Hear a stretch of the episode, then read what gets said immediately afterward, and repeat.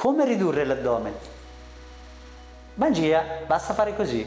Dai, a parte gli scherzi, oggi parliamo un attimino di qualche consiglio su come andare ad impattare sul dimagrimento localizzato, in questo caso dell'addome.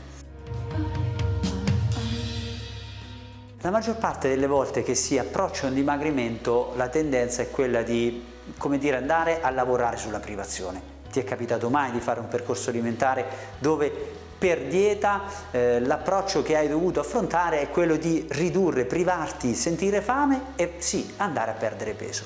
Ma avrai magari notato a te o qualcuno che ti è intorno che il peso non sempre ha a che fare con una perdita armonica dei volumi e quindi nella distribuzione totale del tuo corpo, ma magari si perde peso e rimane un po' di pancetta o comunque rimane eh, una perdita che non è armoniosa. Beh, questo capita la maggior parte delle volte se non si fa un buon inquadramento della Costituzione e quindi un adattamento preciso degli stimoli. Ecco che quando si va a fare una dieta di privazione, no, e quindi non una dieta di attivazione, il rischio è appunto di avere una perdita non armonica e anche altre in verità, ma in questo caso stiamo parlando di come andare a lavorare sul nostro addome.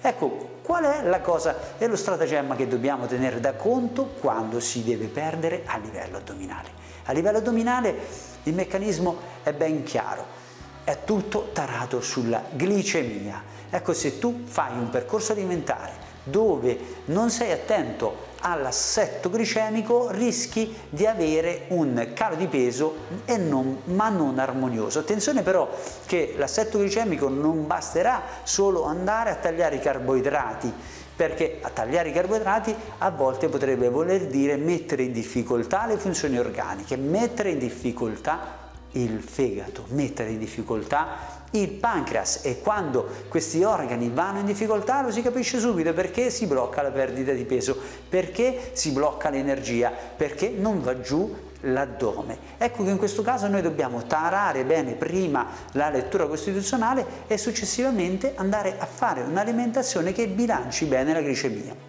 E quindi non che abbassi a zero la glicemia, ma che la bilanci bene. Qualche piccolo segreto? Quando vai ad utilizzare il carboidrato due o tre volte alla settimana, non di più, il primo piatto non di più di due o tre volte alla settimana.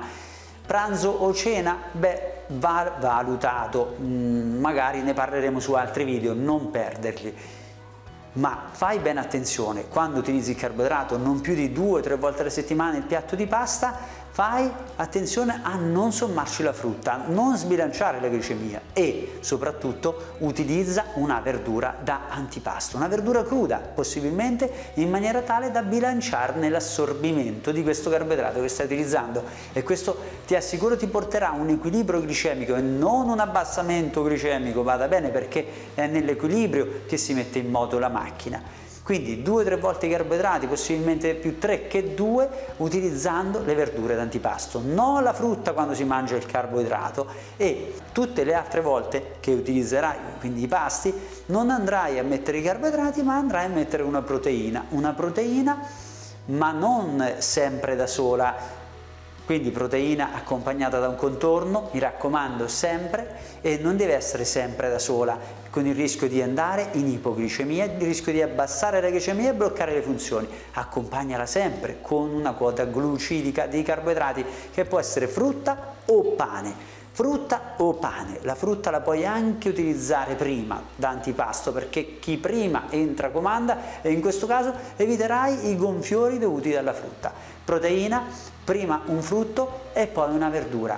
Magari qualche volta puoi evitare di metterci il pane, quindi fai frutta, proteina, verdura senza pane, oppure proteina, verdura, pane e questo ti va a completare il pacchetto di quando fai un pasto con i carboidrati. Invece, appunto, altri, almeno tre pasti li andrai a fare con i carboidrati, badando, facendo bene attenzione a mettere il vegetale crudo prima di utilizzare il carboidrato. Questo stratagemma metterà bilanciamento alla glicemia e come per miracolo avrai una sensazione di migliore energia, miglior funzionamento, migliore lucidità mentale e conseguentemente diminuzione armonica dei volumi e soprattutto a livello addominale se ne hai bisogno.